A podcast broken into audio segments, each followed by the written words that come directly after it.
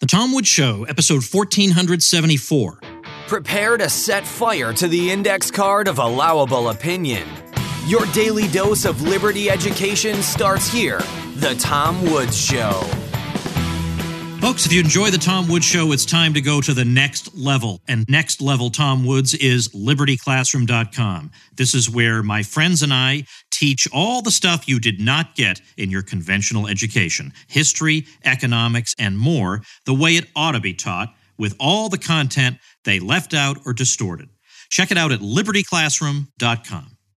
Hi, everybody. Tom Woods here. I am so happy to be welcoming back Gerard Casey professor emeritus of philosophy from University College Dublin, for the first time in a long time. We had him on a bunch of times in a row, well, pretty close together, because of his book, Freedom's Progress, with a question mark after it, A History of Political Thought. It's an enormous book, a great book, so important, so well done. It needs to be widely known and, of course, widely read throughout the libertarian world, of course, throughout the world in general, but really to inform our own people about the truth of the history of political thought, to really, really get in the weeds into the, the thinking of so many important figures who are in our tradition or outside our tradition. So we've covered so many different topics. I mean, we've gone as far back as Socrates, Plato, and Aristotle in this volume in our discussions on this program.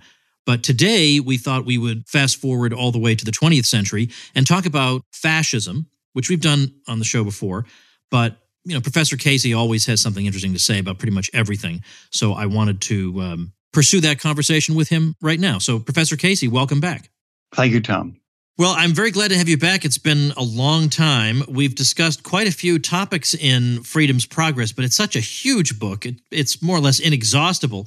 So, you and I thought we might talk about fascism today because you do devote some time to that as a political idea. And it's particularly important to get this one right because a lot of people just use the word fascism somewhat carelessly as a generic term of abuse. But it does, in fact, have a precise meaning. So, in order for us to dive into this discussion, we should start with some kind of working definition or understanding of what fascism really is and was. Yeah, very good, Tom. Uh, it's great to be back. Thank you very much for the invitation. Um, well, fascism, I suppose, in its narrowest signification, uh, picks out the political movement spearheaded by Mussolini in Italy between whatever it was 1922 I think and then obviously the uh, the collapse of that regime uh, in 1943 it has however a broader signification and people often use the term fascist to describe national socialism uh, which is in fact different in some ways. So the question then is are there sort of generic characteristics that a regime could have which would allow it to be correctly described? As fascist, and I, th- I think there's obviously a scholarly discussion on this, and some people take one position, some the other. But my view is that uh, yes, uh, fascism, if you like, describes a type of regime uh, which is characterized by a number of factors. So let's see what they would be. Collectivism, I'm going to talk about that as tribalism, a, a kind of ultra nationalism, especially in the form of the rebirth of the nation, authoritarianism, totalitarianism, corporatism, and uh, obviously uh, a heavy emphasis on the military, and perhaps above all, what's known in, in, in Nazism as the Führerprinzip, which is the leadership principle, which of course requires a great leader. In the case of those two movements, Hitler and Mussolini. I also think of fascism in broad terms as conceiving of the state as the embodiment of the people's will and or maybe the leader the Führerprinzip is the idea that the leader really embodies the people's will and the state is the instrument through which that people realizes its destiny in history Yes, I mean that that that is true. I mean, again, you know, fascism is one of these uh, essentially contested terms, and scholars have a wonderful time writing back and forth and disagreeing with one another on it. But I, I think I think it's true to say what you've just said. I think that's absolutely correct. There's a passage in Mises' book Liberalism in which he says something along the lines of, "The other side has its flags and its national songs." and its captivating slogans, whereas we liberals, meaning liberals in the classical sense, of course, have none of that. Well, what we have is reason, and we are unfurling the banner of reason and urging mankind to rally to it. And that could not be farther removed from fascism, which you describe as a form of irrationalism that that looks at what somebody like a Mises is saying and just thinks it's so these are just disembodied principles. There's no flesh and blood to them. There's no life in any of them. It's just what a, what it's abstractions that a philosopher would write on a chalkboard, whereas we are appealing to the experiences and the the the common history and indeed the common blood of our people. Yeah, I mean that's very true. It's it, it will be hard even if our parliamentary systems were better than they are, which they're not, to get wildly excited about it. Uh, I know those people who are professionally involved in politics, for them it's their life's blood. But for most human beings with lives to live elsewhere, uh, it's a matter of mostly indifference and painful sort of suffering.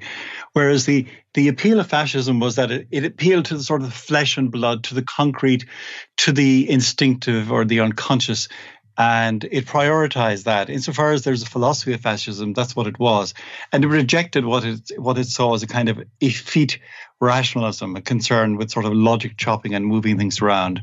Uh, blood, blood and soil in the Nazi version was the same sort of thing, slightly less dramatic in the in the Italian version. But yes, that characterizes it. So something to get worked up about, something to to get excited, something that could appeal. And I mean, who hasn't? Seen, for example, um, those those newsreel photographs uh, of, or not photographs, but newsreels uh, footage of uh, Hitler, you know, standing up there declaiming and uh, assuming that the collective audience wasn't simply putting it on, they were being genuinely moved by what he had to say. Whether they were right to be so moved is another question, but they were genuinely moved. Uh, and that's something uh, which, I mean, I think has to be granted to fascism. It did appeal to something in people. It's not difficult to understand why you would use the word tribalism, therefore, in this context, but you also use the word transcendence. What are you driving at there? Well, I don't mean anything very fancy by transcendence because transcendence is an experience we all have in, in, in very humdrum ways. So, people who follow sports, for example, uh, get attached to their team. And even though their team doesn't know that they exist and would happily carry on without them, nonetheless, they say things like, uh, we won today. And who's this we? I mean, how did you get, you part of the team? No. But in a sense, uh, you identify with it and its victories are your victories, its losses are your losses. And it takes you out of yourself, gives you something greater than your own humdrum life uh, to experience. Same would be true, for example, on a higher plane, slightly higher plane, for example, in music. When you go to a concert and you experience, say, you know, a first-class symphony orchestra playing, say, ooh, uh, let's say Sibelius' Symphony Number Five, and you know, an outstanding performance, and you're part of this great crowd, and you share this experience, and for a short time, you're you you are, as it were, taken out of yourself. And so, similarly, in a political way, uh, the the fascist movement provided a kind of transcendence. It gave people whose lives were maybe miserable and who didn't have a lot something beyond themselves and their own petty interests to live for, something to identify with, especially in its successes, but even in its failures. Let me just ask you uh, questions a little bit off the topic here, but you also use the word tribalism in reference to a, a contemporary phenomenon, namely Bolshevism. And there, it's not as obvious how it applies because obviously the fascists are appealing to particular people, whereas the Bolsheviks no doubt think of themselves as universalists. So, how are they also tribalists? No, that's true. There are differences, uh, and even though I describe them all as forms of tribalism, there it doesn't preclude there being differences between them. The the Bolsheviks did uh, uh, portray themselves as being internationalists, though in fact their activities were confined largely to specific national groups, and in effect. I mean, for example, the major form of Bolshevism, uh, which was that in the Soviet Union, was simply a form of uh, Russian imperialism uh, of the old style. Um, nonetheless, they they they each had, as it were, a try, whether it was the folk, the people in say in Nazism, or the nation in in uh, Italian fascism. So the proletariat, the class, plays the role of the local uh, of the, if you like, of the anointed group, uh, the local group, as it were, which makes it the tribe. And and to be part of that proletariat uh, for whom heaven awaited at some future if very far off date, uh, was to be part of that tribe. And so people sacrificed, genuinely did. I mean, many people were were committed uh, to this and, and endured horrible sufferings and hardships for what they thought was the uh, the attainment of a greater goal. Uh, they were to be disappointed, of course, but nonetheless, they genuinely did believe that that's what they were working towards.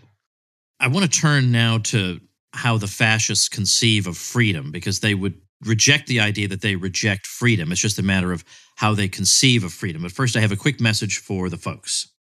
All right, folks, I'm about to pull you out of your comfort zone a little bit, but maybe your comfort zone has become a prison. You may hear the word meditation and you think, oh, that's kind of woo woo, or maybe that works for other people, but it wouldn't work for me. Well, why don't you try it? You don't have to sit in a lotus position with your eyes closed in a silent room. You don't need to devote half an hour to it.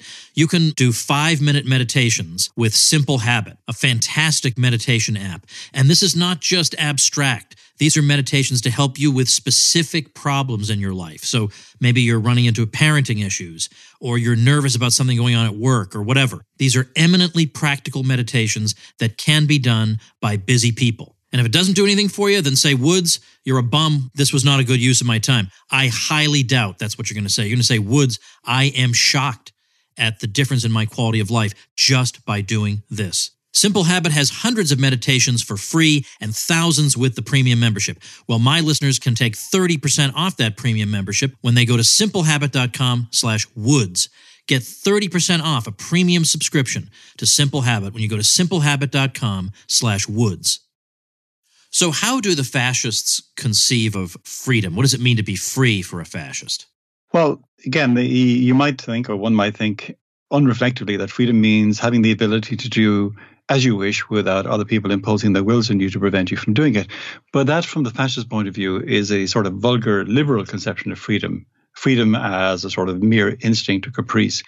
Whereas real freedom, as far as they're concerned, is activity in conform in conformity with law. And of course, law is then determined by the guardians of the state, who are, of course, the leaders of the fascist party. Um, there's a, I mean, uh, re- readers who are politically savvy will, of course, recognize in this a distinctly Rousseauian theme. In other words, the idea is that there can be a gap between your an agent's merely apparent will and what is determined to be his real will. So, from the fascist point of view, sort of taking up the Rousseauian theme, uh, you might think that in order to be free, you should be able to do as you like. But they will say to you, no, no, no, your real freedom consists in following the laws and the norms that are set down by the leaders of the fascist state.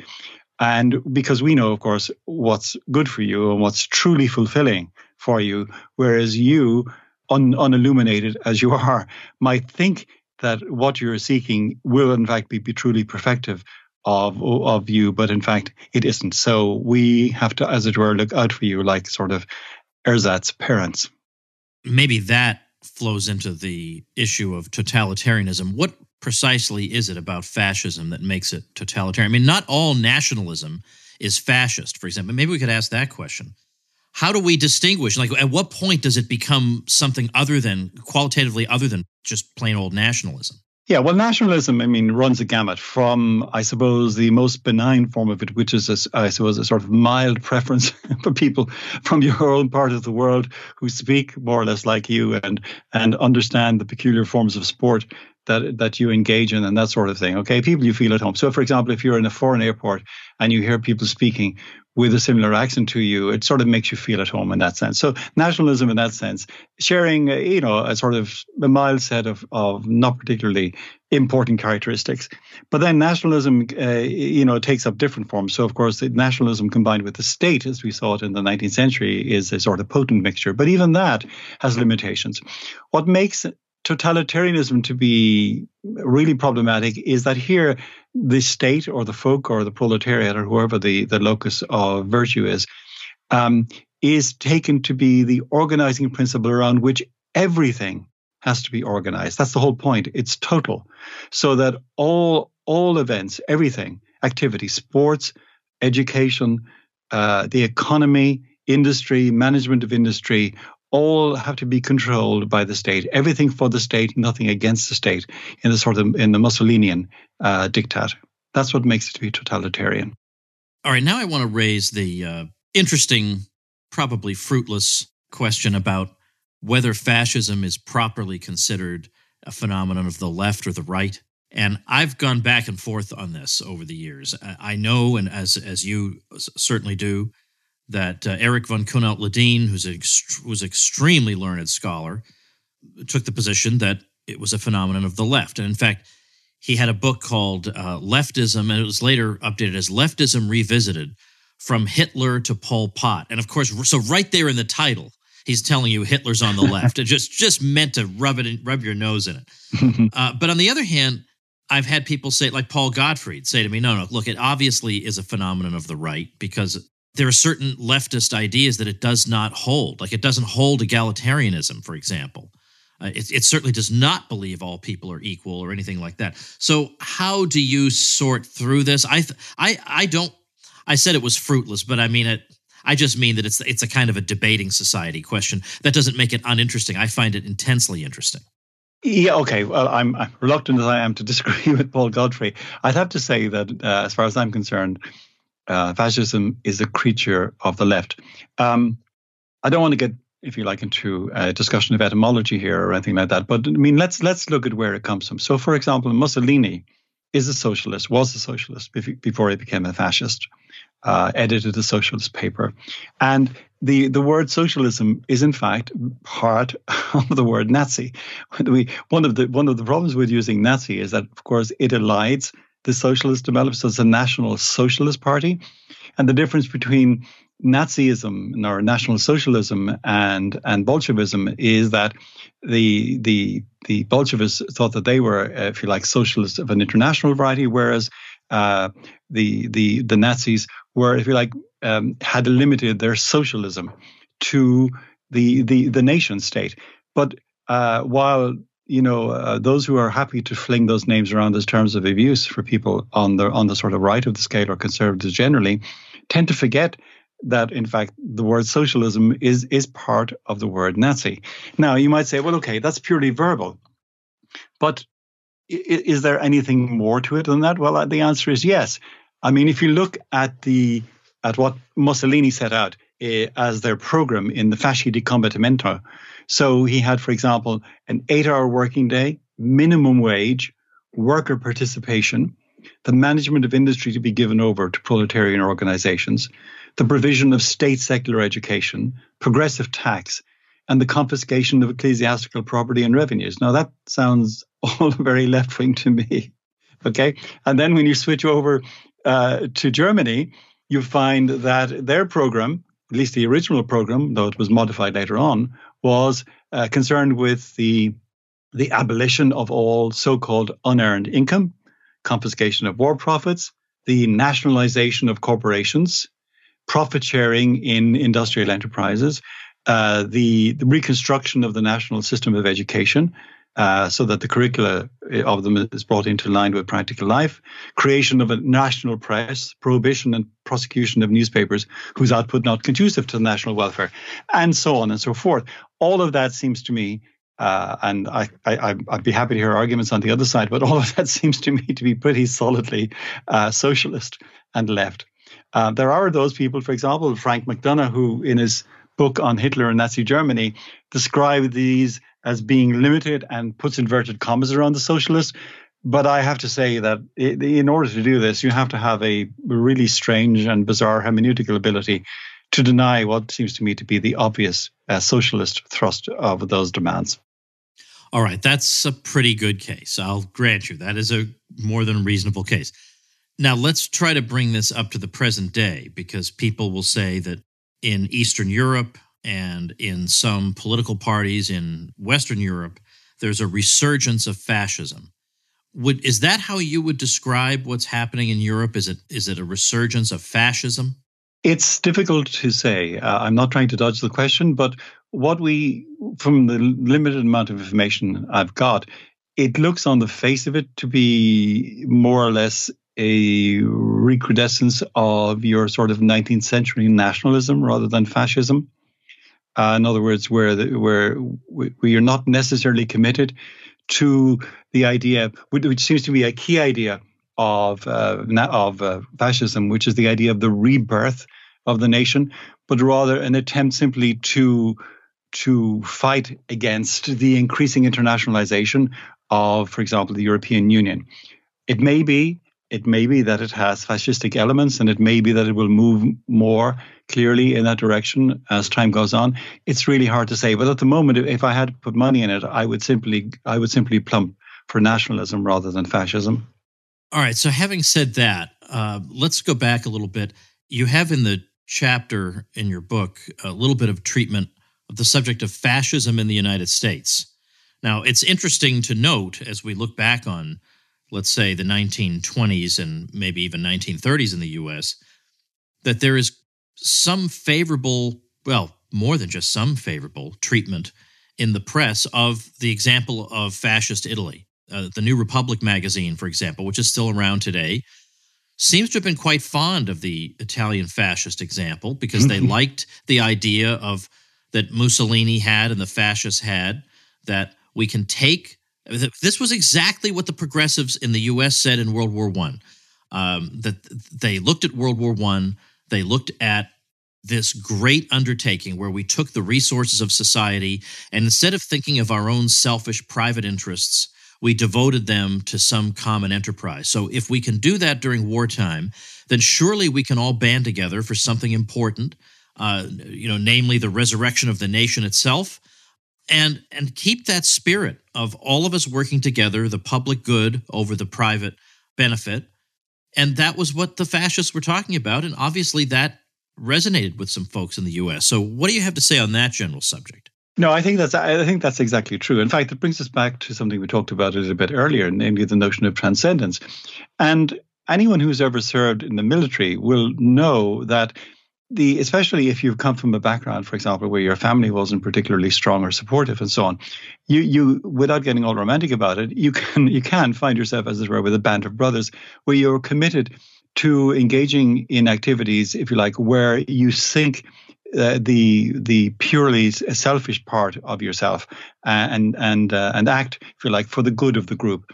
And we all recognize that that, in fact, has its place uh, in life. Okay, we we we in fact we do it voluntarily. Uh, we join associations and so on, and when we we uh, sometimes give up our time and indeed our resources uh, to advance the good of the particular group. What came about, I mean, the, the, the real fillip, apart from the 19th century development of the philosophy of irrationalism, what really gave the push to the development of fascism in the 20th century was, of course, the First World War. And here, for the first time ever, really, the, the total resources of the nation were developed uh, were appropriated, if you like, for the purposes of war. Again, it's true, of course, that that every war the, the will involves the destruction uh, and the or the rerouting of resources that would have been used productively elsewhere for destructive purposes. But it was for the first time, for example, that in in Britain, uh, that, for example, that conscription was introduced, so that whether so you didn't simply depend on people volunteering uh, to serve, but in fact they were forced by law to do it. And of course, you had the same thing uh, in the United States. And what a lot of people took from this was, look, when when a war is on, everybody has, as it were, to pull together, and nobody is permitted to dissent or you know, go off in his own particular track or do his own particular thing. Everything must be de- de- devoted to the achievement of victory in the war. And there's something, as it were, stimulating and attractive about that. The problem is that it requires effectively the militarization of society as a whole, and indeed its continuing militarization. And therefore, it's not for nothing that, like, again, to, to move back from the United States to the European model, you know, when you saw Mussolini and Hitler, you almost invariably saw them in military uniform, right? This is the idea. They were the, if you like, the leaders uh, the war leaders. And in, when when a war is on, if you like, everything has to give way to it. The expression is "there's a war on." You know, whenever you were and whenever you were given, whenever you were, as it were, tempted to complain about shortages or rations and so on, you were told there's a war on. And that that happened in the United States in the First World War, despite Wilson's election on a on a non-involvement pledge and so on. Nonetheless, the the U.S. eventually in 1917 uh, was uh, you know began to participate, and as a result of that, uh, certain changes, certain really dramatic changes took place in U.S. society. For example, uh, and for the first time, in fact, and this is the interesting thing, long before Mussolini and long before Hitler, So you had the setting up of the first propaganda ministry, you had the jailing of political prisoners, you had the stigmatization of foreigners and immigrants, you had the shutting down of newspapers, you had the recruitment of paramilitary forces to intimidate others, and you had the recruitment of the the entertainment industry to provide propaganda. All of that took place in the United States in 1917. Why do you think it matters to talk about fascism today? Is it just of historical significance to aid in our understanding, or is there anything we can learn from it, or any continuing relevance? Well, no, I, I think it's important because uh, I think in my chapter I point out that they haven't gone away. You know, in other words, um, fascism can occur even without the name. In other words, so there's always a temptation uh, in our societies as a result, perhaps, of impatience with democratic or pseudo democratic processes and the inevitable wrangling that goes on in political circles. When people want to get things done, they want a strong leader. And I was shocked, uh, in fact, to to read recently in the in the United in the UK's papers that uh, there that the many young people, if you like, are receptive to the idea of quote unquote strong leadership.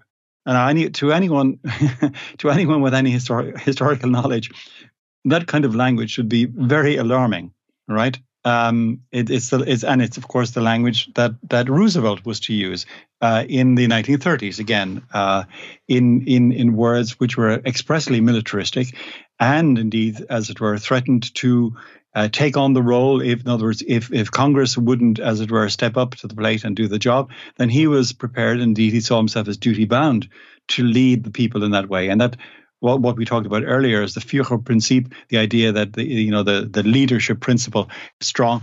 Uh, that's always there, sometimes under the surface, and sometimes I would think perhaps uh, more recently, uh, um, you know, at the surface or just popping above the surface yet again. So it's a permanent temptation that has to be fought against and resisted. So, the book we've been talking about today is Freedom's Progress A History of Political Thought, which I highly recommend. It's just a magisterial book. It's an amazing achievement. But I want to say a word about a book you have coming up in the not too distant future, for which I will have you on as a return guest, but maybe you can say something about it. Yes. So, um, the book you, uh, you very kindly referred to as magisterial was never intended to be the sort of brick that it is. Um, somebody who, read it jokingly said he was going to sue me for repetitive strain injury to his wrist. but um, so I, for a long time, I since I since I published that book in 2017, I've been doing some research, and I've been concerned, as indeed many people have, by the attack on free speech and indeed the attack on procedural justice. Uh, for example, as exemplified in the Me Too movement. More about that later. So um, I started to write a book uh, on free speech, and then I thought, well, how how do how would I organize this? I mean, uh, it's a complicated topic, and I thought, well, why not use the sort of st- the central principle of libertarianism, the zero aggression principle, and give an account of free speech and how it would be understood if you use that. And so that's what I've done. But then I thought, hang on a second, there's another element that's exceptionally worrying in, in our current environment, and that's the idea uh, uh that there's, if you like, a, a certain intolerance uh, of which the attack on free speech is simply a version. And so as I started to think about this, I started to see that the doctrines uh, the currently fashionable doctrines of diversity, inclusion, and equality uh, are closely linked, if you like, to the same ideas that tend to limit speech. So my book tries to tie all of that together uh, in a coherent way. Well, I'm very much looking forward to that. Of course, I look forward to anything that you have to say. So we will definitely revisit that. In the meantime, at tomwoods.com slash 1474, I'll have a link to Freedom's Progress, which everybody should own.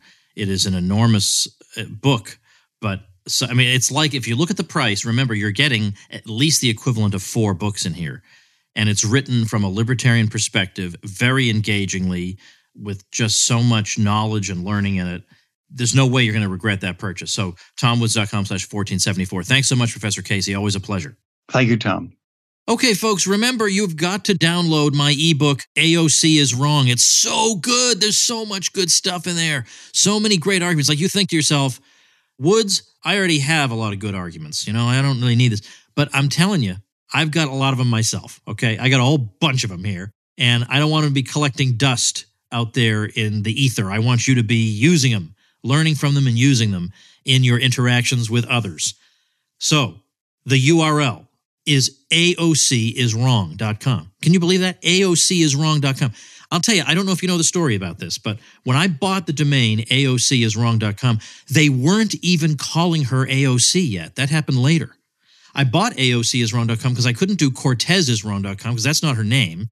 And Ocasio Cortez runs into the risk of misspellings or it's, it's too many letters. Somebody's going to have a typo. You want to avoid that. So I thought, well, I guess I'll have to say AOC is wrong.com.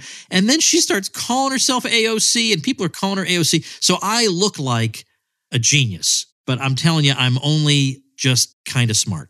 Okay. So this, you know, it was smart to get a domain name sort of like this, but it would have taken a genius to have predicted that AOC would be exactly the letters I would want. So the fact is, AOC is wrong.com. That must be prime internet real estate. I mean, I, I could fetch some dollars for that, but I am using it to give you a free ebook. It's free and it's substantive. It's not like one of these free ebooks. It's 14 pages with 38 point Arial font or whatever. It is an actual ebook packed with information and arguments you probably have not heard. So check it out at aociswrong.com. Plus, imagine the satisfaction you're going to get typing those keys on your keyboard. aociswrong.com. Wow, that's going to be fun. So go do that right now. Go to like if you're in your car, I want you to pull over to the side. Go over to your smartphone, aociswrong.com, get yourself a copy of that ebook, and I'll see you tomorrow. Become a smarter libertarian in just 30 minutes a day. Visit tomwoods.com to subscribe to the show for free, and we'll see you next time. Like the sound of The Tom Woods Show? My audio production is provided by Podsworth Media. Check them out at podsworth.com.